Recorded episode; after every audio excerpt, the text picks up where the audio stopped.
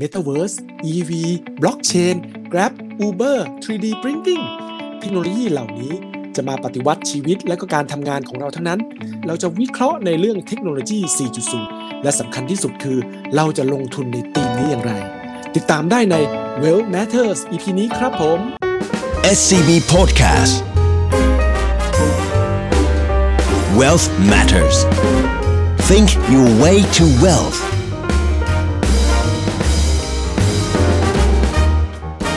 Presented by SCB Wealth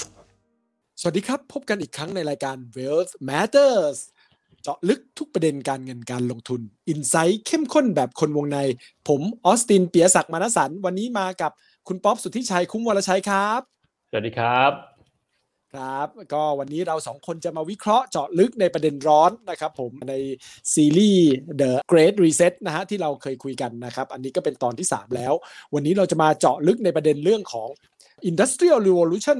4.0 นะครับผมหรือว่าการปฏิวัติอุตสาหกรรมครั้งที่ 4 ก็ประเด็นหลักๆ ก็คือประเด็นเรื่องของ Tech Acceleration หรือว่าการเร่งตัวขึ้นของเทคโนโลยี ทั้งในด้านฮาร์ดแวร์ซอฟต์แวร์ และรวมไปถึงเรื่องของฟินเทคนะฮะภาพเหล่านี้จะมีความเกี่ยวข้องกับภาคการผลิต การดำเนินธุรกิจรวมถึงการใช้ชีวิตในปัจจุบันยังไง แล้วก็วิกฤตโควิด ในช่วงที่ผ่านมาจะเร่งปฏิกิริยาของตัว Tech Acceleration หรือ Tech Acceleration เนี่ยอย่างไรบ้างนะครับผมเรามาหาคำตอบกันครับ ก่อนจะลงลึกในเรื่องของตัว Industrial Revolution หรือว่าการปฏิวัติอุตสาหกรรมครั้งที่ 4 เนี่ย เรามาคุยกันถึง 3 ครั้งแรกกันก่อนว่าเรื่องราวมันเป็นมาอยังไงนะครับ รวมไปถึงที่จะนำมาสู่เรื่องของการปฏิวัติอุตสาหกรรมครั้งที่ 4 เนี้ยนะฮะ ก็ภาพเนี่ยสามครั้งแรกนี่เป็นยังไงอยากให้คุณป๊อปช่วยเล่าให้พวกเราฟังกันหน่อยครับผม ได้ครับจริงๆแล้วผมว่าไอ้เรื่องของการปฏิวัติอุตสาหกรรมเนี่ยเราน่าจะเคยเรียนกันมาตอนสมัยสมัยเป็นนักเรียนนะ แล้วก็คุ้นๆกันอยู่ไอ้พวกเรื่องของเครื่องจักรไอ้น้องไอ้น้ำอะไรต่างๆเนี่ยครับสามครั้งที่ผ่านมาเนี่ยครั้งแรกนะครับ 1.0 เนี่ยเกิดขึ้นตั้งแต่ปีคศ 1780 กว่าเนี่ยนะครับแล้วก็เป็นยุคของการเริ่มใช้พลังจากน้ำนะครับมาทดแทนแรงงานที่เป็นคนหรือว่าสัตว์ หรือว่าพลังธรรมชาตินะครับ ยุคที่เราเป็นอันนี้มันเป็นยุคเริ่มต้นของการปฏิวัติอุตสาหกรรมนะครับ แล้วก็ในส่วนของตัวตัวพลังงานไอ้น้ำถูกเอาเข้ามาใช้ในในเรื่องของอุตสาหกรรมต่างๆ แทนแรงงานคนแรงงานสัตว์นะครับ ตัวอย่างที่สำคัญของอันนี้เนี่ยผมว่าก็เป็นเรื่องของหัวรถจักรไอ้น้ำนะครับ ซึ่งอันนี้เนี่ยมีการใช้ถ่านหินมาเป็นเชื้อเพลิงนะครับ ส่วนในครั้งที่2นะครับการปฏิวัติอุตสาหกรรมครั้งที่2เนี่ยเกิดขึ้นในปี แถวๆประมาณคศ1870นะครับอันนี้เนี่ยเป็นการเปลี่ยนจากเครื่องจักรไอ้น้ำนะครับมาเป็นการใช้พลังงานไฟฟ้านะครับแล้วก็สามารถที่จะทำให้ไฟฟ้าเนี่ยมันเข้ามามีบทบาทมากขึ้น แล้วก็มีการเปลี่ยนระบบของการผลิตมาเป็นลักษณะของโรงงาน หรือว่าไอการต่อเนื่องของของการผลิตนะครับ สามารถทำให้มีการผลิตสินค้าได้คราวละมาก ๆนะครับ ซึ่ง อันนี้เนี่ยถ้าเกิดเราย้อนกลับไปตอนสมัยที่เราเรียนเนี่ยเราอาจจะได้ยินเรื่องของตัวสายการผลิตของตัว Ford นะครับอันนี้ก็เป็นตัวอย่างหนึ่งนะครับในส่วนของตัวครั้งที่ 3 การปฏิวัติอุตสาหกรรมครั้งที่3เนี่ยเกิดขึ้นในในช่วงปี คศ 1969 นะครับ เป็นจากไฟฟ้าเนี่ยเราเข้ามาสู่ยุคของการใช้อิเล็กทรอนิกส์นะครับแล้วก็เทคโนโลยีของ IT ที่เข้ามาช่วยในการผลิตนะครับ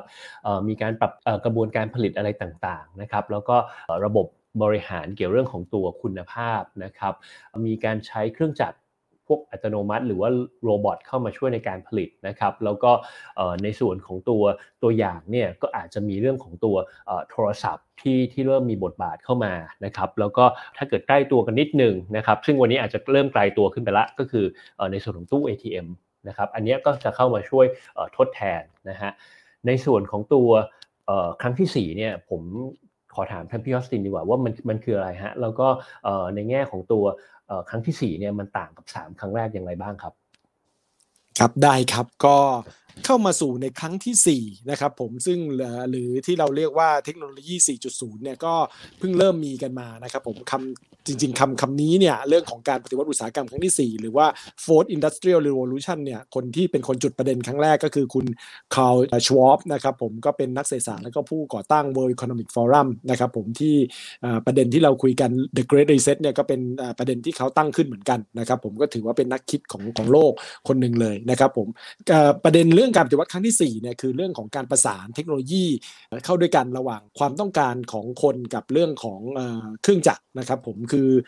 เราเราจะเรียกคำของเขาเนี่ยผสมกับคำที่เรียกว่า disruptive technology หรือว่าเทคโนโลยีที่เข้ามาพลิกโฉม เข้ามาเปลี่ยนแปลงระบบการผลิตแบบ เดิมๆการทำธุรกิจการใช้ชีวิตของคนเดิมๆจากหน้ามือเป็นหลังมือนะครับผมนะครับภาพเรื่องของ fourth industrial revolution รวมไปถึงเรื่อง disruptive technology เนี่ยหลักๆ มันคือการผสมผสานระหว่างอุปกรณ์ที่มีอยู่ในปัจจุบัน กับการติดต่อสื่อสารในรูปแบบเครือข่ายนะฮะก็คือพวกไซเบอร์กับฟิสิกอลเนี่ยรวมรวมกันทำให้การสั่งการการปฏิสัมพันธ์ระหว่างคนกับเครื่องมือเครื่องจักรเนี่ยทำได้ทันทีสะดวกง่าย แล้วก็โปร่งใสตรวจสอบได้นะครับผมก็อันนี้ก็คือเป็นภาพที่ในเชิงความจำกัดความนะฮะผมขอลองยกตัวอย่างสั้นๆ แล้วกันนะครับผมจริงๆก็ 7-8 ตัวอย่างนะครับผมเอาเป็นนวัตกรรมที่เรารู้จักกันแล้วกันนะฮะสองนวัตกรรมแรกนะฮะอันที่ 1 กับที่ 2 ก็คือเรื่องของ social network นะครับผมกับ mobile platform social network ก็คือสังคมออนไลน์ สื่อสังคมออนไลน์ เราจะสังเกตว่าเดี๋ยวนี้เราก็ใช้กันเยอะนะฮะ Facebook Twitter WhatsApp Line อะไรต่างๆนะครับผมก็ มันก็มักจะมากับในเรื่องของ mobile platform ก็คือใช้ในมือถือใช้ใน smart device อะไรต่างๆ พกพาได้สะดวกอะไรต่างๆเนี่ยมันก็ทำให้ความ communicate การติดต่อสื่อสารนี่ทำได้รวดเร็วนะครับผมแล้วก็สามารถมีการต่อยอดมากขึ้นนะอย่างยุคใหม่ อย่างที่เราก็ได้ยินกันนะฮะเรื่องของ Facebook เนี่ยเขาก็เปลี่ยนเป็น Meta หรือ Metaverse เนี่ยซึ่งมาร์คซักเคอร์เบิร์กเขาเขาเป็นคนที่เสนอคำนี้ออกมาเป็นวงกว้างขึ้นแต่จริง ๆคำนี้มีอยู่ก่อนแล้วนะครับผมก็คือเรื่องของการที่ Beyond Universe หรือว่าเป็นความพยายามของบริษัทเทคโนโลยีต่าง ๆ ที่จะสร้างโลก เสมือนอีกใบนะครับผมหรือว่า virtual world นี่ทำให้คนในโลกปัจจุบันเนี่ยนะครับผมโลกกายภาพเนี่ยเข้าไปมีกิจกรรมในโลกเสมือนนี้ได้นะครับผมก็ใส่ในเรื่องของตัวแว่น VR นะฮะ virtual reality augmented reality อะไรต่างๆนะครับผมอันนี้ก็ก็เป็นเป็น beyond ในในเรื่องของ2 2ประเด็นนี้ก็คือ social network กับ mobile platform นะครับผมก็ภาพเหล่านี้จะทำให้เกิดเรื่องของเศรษฐกิจแบบที่เป็นเขาเรียกว่า sharing economy นะครับผมหรือว่า collaborative consumption อะไรต่างๆ คือเศรษฐกิจแบบแบ่งปันกันร่วมมือกันอะไรต่างๆเนี่ยเพราะว่าข้อมูลติดต่อเนี่ยมันมันง่ายใช่ไหมฮะเราจะเรียก Grab Grab หรือว่า Uber เนี่ยนะส่งของส่งอาหารอะไรต่างๆเนี่ยร้านอาหารไหนดีไม่ดีเราก็ไปเขียนในในเรื่องของโซเชียลคนก็จะเห็นภาพกันทั่วนะครับผมอันนี้ก็เป็นนวัตกรรมที่เราเห็นกันง่าย ๆนะครับผมเรื่องของอีกตัวหนึ่งตัวที่ 3 นี่คือเรื่องของ AI นะครับผมเรื่องของปัญญาประดิษฐ์อันนี้เราทราบกันดีนะฮะก็มีข้อมูลข้อมูลอะไรต่างๆ คอมพิวเตอร์ก็สามารถคิดแทนคนได้นะ อันที่ 4 คือเรื่องของ cloud computing นะฮะการหรือว่าการประมวลผลแบบกลุ่มเมฆก็คือเรื่องของการที่ผู้ให้บริการด้านคอมพิวเตอร์ก็มีการแบ่งปันทรัพยากรกับผู้ใช้ผ่านอินเทอร์เน็ต โดยเฉพาะอย่างยิ่งเรื่องของการจัดเก็บข้อมูล เรื่องของโครงสร้างพื้นฐานต่างๆ ก็ทำให้ธุรกิจโดยเฉพาะธุรกิจ SME เนี่ยก็ไม่จำเป็นต้องมีลงทุนในแง่ของ infrastructure หรือว่าโครงสร้างพื้นฐานจำนวนมาก เพราะว่าระบบใหญ่ ๆ ก็สามารถไปใช้ในคลาวด์ได้ก็เป็นการจ่าย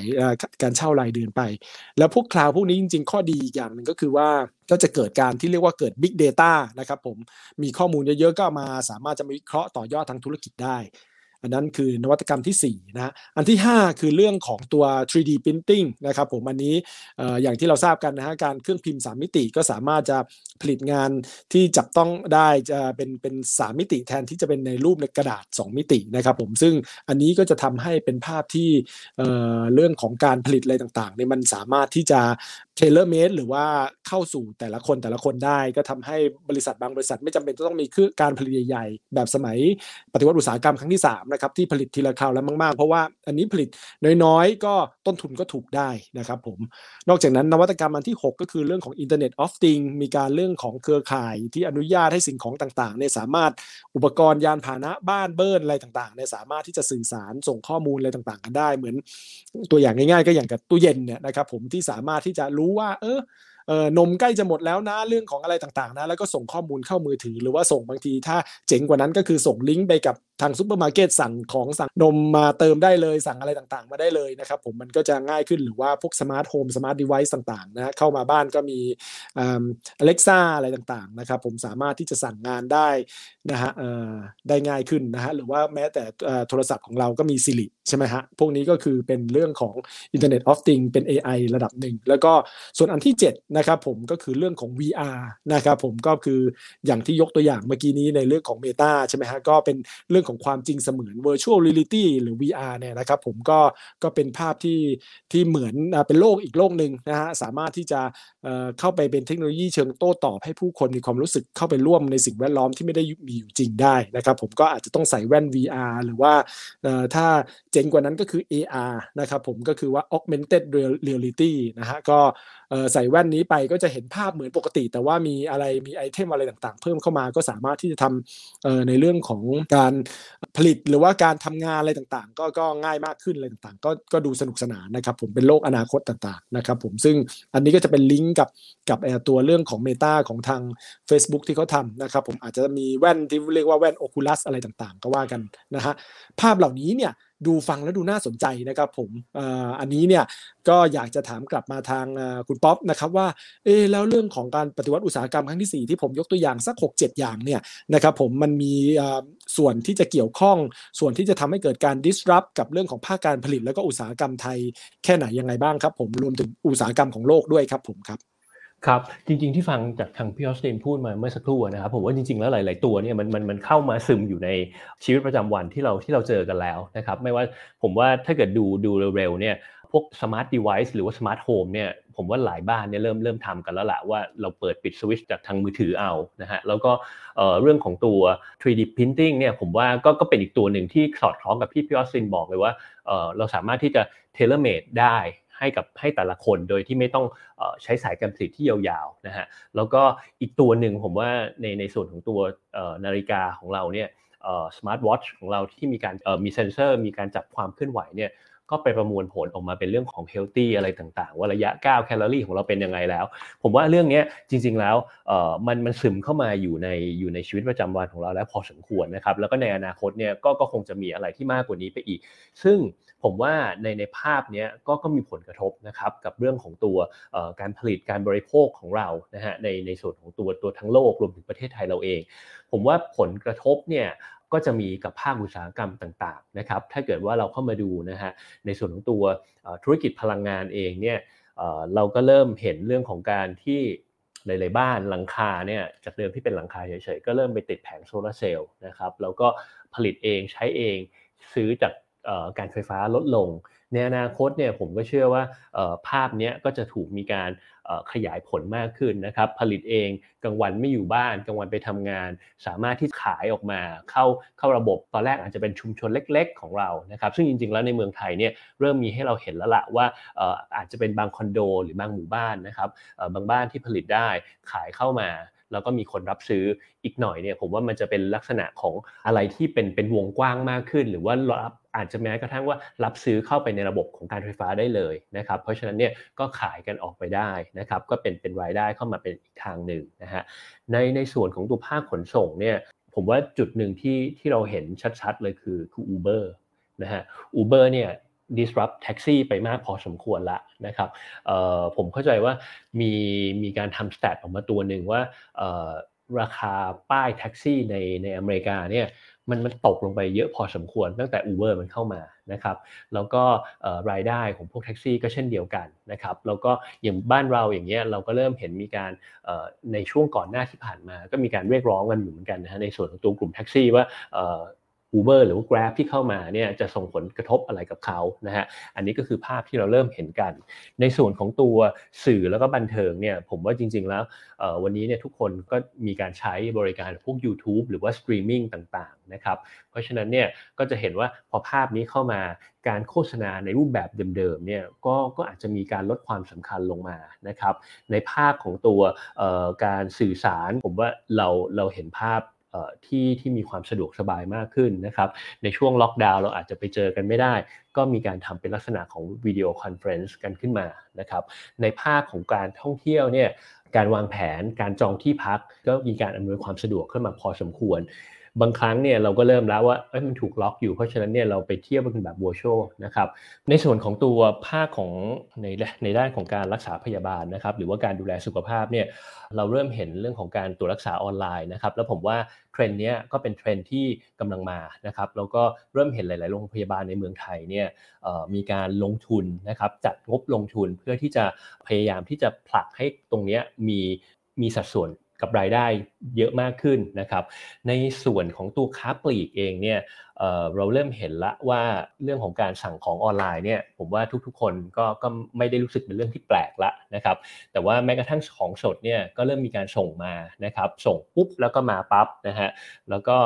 สามารถที่จะทำการส่งได้อย่างรวดเร็วนะฮะในภาพของตัวอุตสาหกรรมการผลิตเองเนี่ยก็ก็เริ่มมี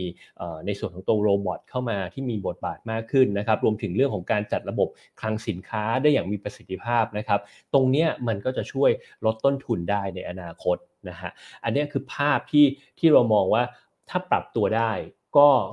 น่าจะได้ประโยชน์แล้วก็สามารถที่จะมีมีรายได้ใหม่ ๆ เข้ามาเสริมนะครับรวมถึงมีการลดต้นทุนด้วย แต่ถ้าเกิดปรับตัวไม่ทันเนี่ยอันนี้ก็อาจจะทำให้ยอดขายในอนาคตเนี่ยเริ่มลดลง นะฮะในส่วนตรงนี้เนี่ยลองถามกลับไปที่ออสตินนิดนึงนะครับว่าสุดท้ายเนี่ยภาคที่สำคัญนะครับภาคที่เราทำงานอยู่ในวันนี้เนี่ยก็คือภาคการเงินที่มองว่าผลกระทบในส่วนของตัวการเป็นวัอุตสาหกรรมครั้งที่4เนี่ยมันจะเข้ามา disrupt เรายังไงบ้างครับ ขอบคุณครับก็คำถามน่าสนใจมาก แต่ก่อนหน้านั้นก็ขอสรุปก่อนนิดนึงนะครับ คุณป๊อปก็พูดได้อย่างครอบคลุมเลยทั้งเรื่องของภาค ไล่ไปตั้งแต่การผลิตไฟฟ้าส่วนบุคคลที่ที่มีการใช้โซลาเซลล์มากขึ้น ภาคขนส่งนะฮะพวก Uber พวก Grab เนี่ยเข้ามาเรื่องสื่อเรื่องบันเทิงมีการทำสตรีมมิ่งมากขึ้นนะครับผมเรื่องของการสื่อสารที่ที่ ICT ต่างๆเนี่ยอันนี้เห็นชัดเจนเราใช้ด้านนี้มากขึ้น เรื่องของการท่องเที่ยวการดูแลสุขภาพ ภาคค้าปลีก รวมถึงภาคการผลิตอะไรต่างๆเนี่ยเราเห็นเทคโนโลยีใหม่ๆรวมไปถึงในเทคโนโลยีที่เป็น 4.0 เนี่ยนะฮะการใช้อินเทอร์เน็ตอะไรต่างๆ เข้ามาช่วยเนี่ยมันทำให้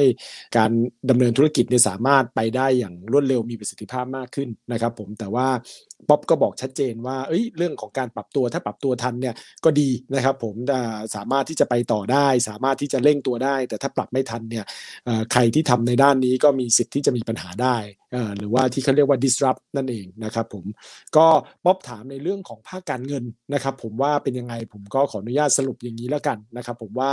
ผมมองว่าในภาคธุรกิจต่างๆ ที่กำลังถูก disrupt จากเรื่องของเทคโนโลยี 4.0 เนี่ยนะครับผมก็ระบบการเงินเนี่ยก็เป็นหนึ่งในธุรกิจที่ถูก disrupt มากนะครับผมเราเห็นการเข้ามาของฟินเทคอันนี้ชัดเจนนะ Financial Technology นะฮะแล้วก็อีคอมเมิร์ซต่างๆนะครับผมซึ่งเข้ามามากขึ้นผ่านในเรื่องของช่องทางการชำระเงินเป็นหลักนะฮะเป็นช่องแรกที่ ถูกตีจากเรื่องของฟินเทคนะครับผม payment gateway อะไรต่างๆเนี่ยมันทำให้ธุรกิจการเงินเนี่ยถูกผันออกจากสถาบันการเงินแบบปกติรวมถึงธนาคารมากขึ้น ตัวอย่างที่เห็นได้ชัดก็คือพวก Alipay พวก WeChat Pay ในจีนนะครับผมก็จะเริ่มจาก e-commerce ก่อน แล้วก็มาเป็นเรื่องของธุรกิจด้านการชำระเงินนะครับผมใหญ่ขึ้นใหญ่ขึ้นเรื่อยๆนะครับผมก็ตอนนี้ก็ใหญ่ที่สุดในโลกผู้ใช้อย่าง Alipay เองเนี่ยก็มีคนใช้กว่า 1,000 ล้านคนนะฮะหรือว่าเกือบ 80%ของประชากรจีนนะครับผลรวมถึงประชากรทั่วโลกด้วย ก็มีการจัดการการชำระเงินเราปริมาณสูงถึงกว่า 16 ล้านล้านดอลลาร์นะครับผมซึ่งสูงมากกว่าตัว PayPal ซึ่งเป็นคู่แข่งของสหรัฐในเกือบ 25 เท่านะฮะ แต่ไงก็ตามเนี่ยเรื่องของภัยคุกคามที่ใหญ่กว่าในเรื่องของฟินเทคนี่ก็คือ การที่เขามีข้อมูลที่เรียกว่า Big Data ที่ที่ได้เรียนไปตอนต้นนะครับผมเพราะว่าการที่ลูกค้าเข้ามาทำธุรกรรมในแพลตฟอร์มของต่างๆเนี่ยธุรกิจก็จะมีข้อมูลเกี่ยวกับลูกค้ามากกว่าตัวลูกค้าเองซะด้วยซ้ำนะครับผมมีการกล่าวกันว่ามีลูกค้าคนหนึ่งเนี่ยตัวธุรกิจเนี่ยมีข้อมูลถึงกว่าพันข้อมูลเลยนะครับผมว่าไม่ว่าจะเป็นใครอยู่ที่ไหนรายได้มาได้เท่าไหร่มีรสนิยมในการช้อปปิ้งยังไงหรือว่าถ้าเป็นผู้ขายก็สามารถซื้อสามารถจะขายของได้มากในช่วงไหนของชิ้นไหนขายดี ของชิ้นไหนขายไม่ดี คนซื้อเป็นผู้เป็นสุภาพสตรีสุภาพบุรุษอายุเท่าไหร่อะไรอย่างเงี้ยนะครับผมก็จะแบบลึกมากจนกระทั่งมีข้อมูลที่สามารถทำตัวเครดิตดีกว่าตัว credit scoring ของทางเครดิตบูโรอะไรต่างๆ ด้วยซ้ำนะครับผมซึ่งพอเป็นอย่างนี้เนี่ยภาคธุรกิจก็สามารถที่จะบริษัทเทคโนโลยีเหล่านี้ก็สามารถที่จะให้กู้ด้วยอัตราดอกเบี้ยที่ต่ำกว่า เพราะว่าเข้าใจตัวตนอย่างแท้จริงได้นะครับผมนอกจากนั้นก็ ก็การ move จาก payment มาเป็นเรื่องของการปล่อยกู้ ก็สามารถที่จะสนับสนุนด้านอื่นๆ เช่น เรื่องของการจัดการสินทรัพย์ ก็คือใครอยากลงทุนก็มาลงลงทุนกับพวกฟินเทคนี้ได้ มีการจัดการสินทรัพย์การลงทุนการประกันภัย ก็เป็นการให้บริการทางการเงินแบบครบวงจรนะครับผมอันนี้ก็คือเป็นการที่ ฟินเทคใหม่ๆ ก็จะมา disrupt ธุรกิจแบบปกติมากขึ้น ซึ่งเราก็เห็นชัดเจนว่าที่เกิดขึ้นคือจีนนะฮะก็เลยทำให้รัฐบาลจีนตอนที่แจ็คหมากำลังจะ IPO Ant Financial ใช่ไหมฮะอย่างที่เราทราบกันดีในปลายปีที่แล้วก็เลยมีการคุมเข้มไปนะฮะว่าไม่ให้ไม่ให้มีการ IPO ไปหลังจากนั้นก็โดนคุมเข้มอย่างเข้มงวดเลยทั้งทั้งธุรกิจนะครับผม ก็อันนี้ก็เป็นภาพเรื่องของ regulation แต่ว่าแน่นอนธุรกิจเหล่านี้เนี่ยมันเข้ามา disrupt ธุรกิจธนาคาร หรือว่าสถาบันการเงินปัจจุบันค่อนข้างมากนะครับผมนอกจากนั้นเนี่ยธุรกิจธนาคารปกติเนี่ยก็ยังเผชิญความเสี่ยงอีก 2 ประการนะครับไม่ว่าจะเป็นเรื่องของ economic landscape หรือว่าภูมิลักษณ์ทางด้านเศรษฐกิจที่มันเปลี่ยนไปนะครับผมโดยเฉพาะหลังจากโควิด -19 ที่เศรษฐกิจฟื้นตัวช้าไม่เท่าเทียมกันอะไรต่างๆเนี่ยก็ทำให้การฟื้นตัวเนี่ย เติบโตได้ช้านะฮะดอกเบี้ยก็จะปรับสูงขึ้นมากไม่ได้นะครับ เพราะว่ามากเนี่ยก็จะกระทบกับหนี้ที่มีอยู่ค่อนข้างสูง อันนี้อันที่1นนะฮะอันที่ 2 ก็คือเรื่องความเสี่ยงด้านกฎระเบียบอย่างที่เรียนไปนะครับผมก็จะมีความซับซ้อนยุ่งยากมากขึ้นนะฮะแล้วก็มีการเพิ่มต้นทุนในการดำเนินการ หรือว่าพวก compliance cost เนี่ยมีมากขึ้นนะครับผมในในแง่ของธุรกิจธนาคารแบบธรรมดาเนี่ยนะครับผมภัยคุกคามเนี่ยสองอย่างหลังเนี่ยรวมไปถึงเรื่องของเทคโนโลยีที่เรียนข้างต้นเนี่ยก็ทำให้ธุรกิจการเงินในยุคใหม่เนี่ยต้อง เข้ามาสนใจในเรื่องของธุรกิจที่เกี่ยวข้องกับสินทรัพย์ดิจิทัลมากขึ้น เพราะว่าสินทรัพย์ดิจิทัลหรือ digital asset นี่มีแต้มต่อ ไม่ว่าจะเป็นการลงทุนที่ให้ผลตอบแทนสูงนะครับผมสูงกว่าการฝากเงิน เพราะว่าสามารถเข้าตัดตัวกลางก็สามารถเข้าถึงกันได้โดยตรงนะครับหลบเลี่ยงสามารถหลบเลี่ยงกฎระเบียบต่างๆ เนื่องจากบางธุรกิจอย่างเช่นตัว decentralized finance หรือว่า DeFi เนี่ยก็สามารถที่จะเชื่อมกันโดยตรง โดยที่ ผ่านเทคโนโลยีที่เรียกว่าบล็อกเชนนะครับผมที่ไม่มีตัวกลาง แล้วก็มีศักยภาพที่จะมาทดแทนเรื่องของการฝากเงินการกู้ยืมเงินได้ในอนาคตนะครับหรือแม้แต่เรื่องของ Exchange หรือว่าตลาดเปลี่ยนสินทรัพย์ดิจิทัลระดับโลกอย่าง Coinbase หรือว่า Binance เนี่ยก็สามารถให้นักลงทุนทั่วโลกลงทุนโดยไม่ติดกฎระเบียบใดๆนะยกเว้นในประเทศนั้นๆจะสั่งห้ามการลงทุนอย่างชัดเจน อย่างเช่นในประเทศจีนนะฮะแต่ว่าก็อยากจะเห็นอย่างในประเทศไทยเนี่ยลงทุนในตลาด Exchange เหล่านี้ค่อนข้างมากนะครับผม แต่ด้วยการที่เขาไล่ซึ่งการควบคุมไล่ซึ่งกฎระเบียบอะไรต่างๆเนี่ยก็ทำให้ธุรกิจเหล่านี้เนี่ยมีความเสี่ยงสูงด้วยเช่นกันนะครับ ผมก็เลยทำให้ผู้คุมกฎบางประเทศนะครับ อย่างเช่น กรตของทางฝั่งของอเมริกานะฮะสำนักงงานกำกับเรื่องของหลักทรัพย์และก็ตลาดหลักทรัพย์ของสหรัฐเนี่ยก็ได้มีการประกาศให้มีการซื้อขายบิตคอยฟิวเจอร์ ETF ได้เป็นการอนุญาตอย่างชัดเจนนะครับเพราะว่าพออนุญาตเนี่ย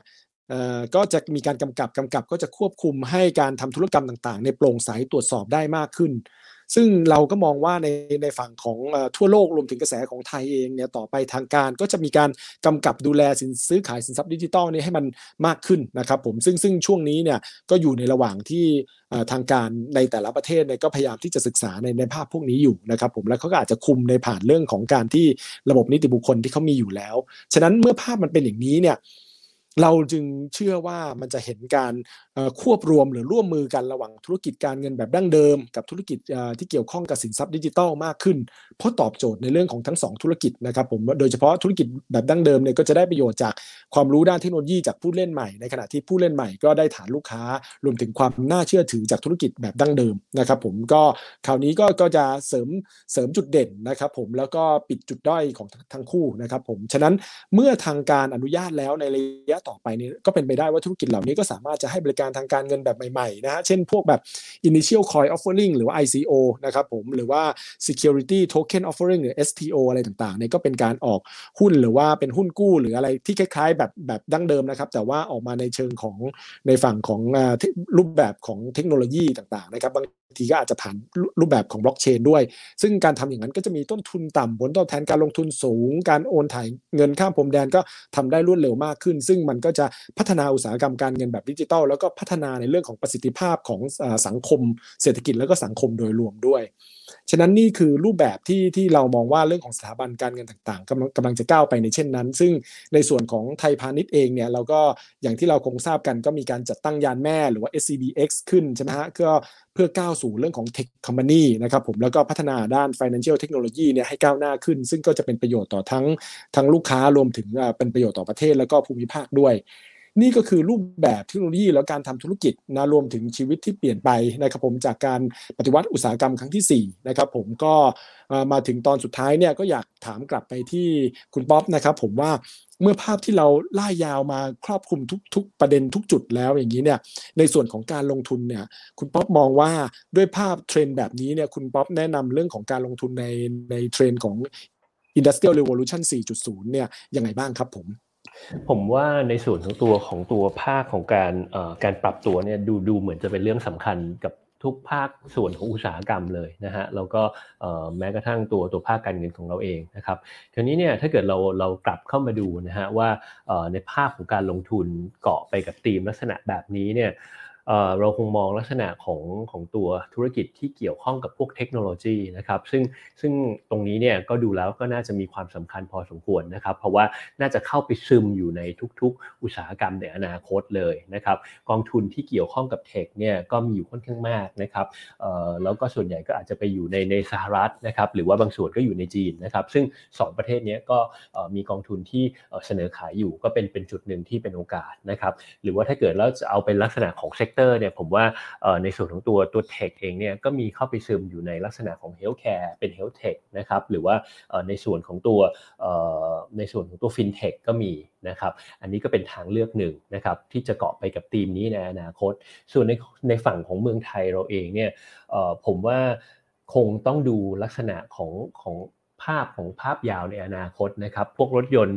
ที่มีระบบอัตโนมัตินะครับ พวกรถยนต์ EV ที่เป็น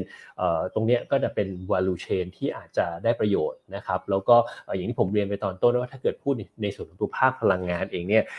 ก็น่าจะเริ่มเห็นการผลิตไฟฟ้าจากพลังงานหมุนเวียน แล้วก็หลาย ๆ อย่างเนี่ยอาจจะไม่ต้องเป็นโรงงานหรือว่าโรงไฟฟ้าขนาดใหญ่ ๆ เราอาจจะผลิตเองอยู่ที่แถว ๆ ในบ้านของเรานะครับเพราะฉะนั้นเนี่ย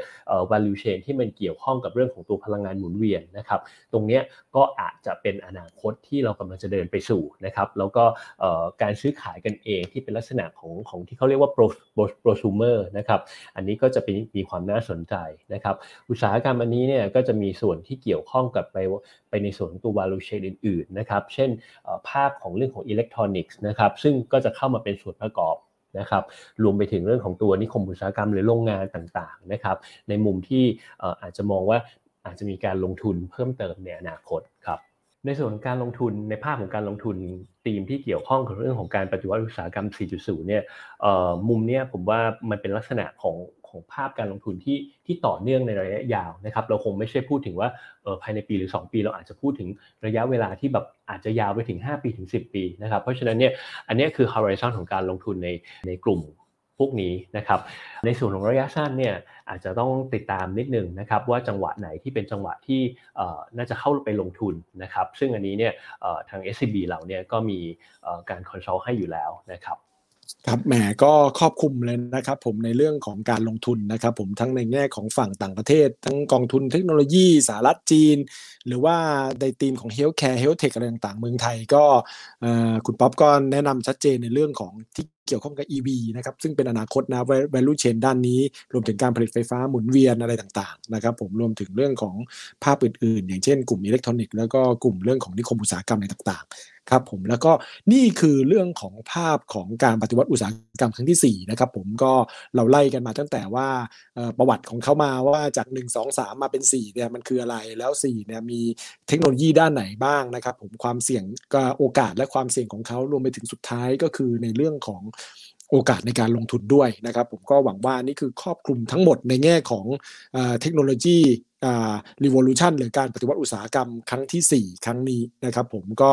วันนี้ผมออสตินปียศักดิ์นะครับผมแล้วก็คุณป๊อปสุทธิชัยนะครับ ผมก็ขอลาแต่เพียงเท่านี้พบกันใหม่ในตอนหน้าครับ สวัสดีครับ สวัสดีครับ SCB Podcast Wealth Matters Think your way to wealth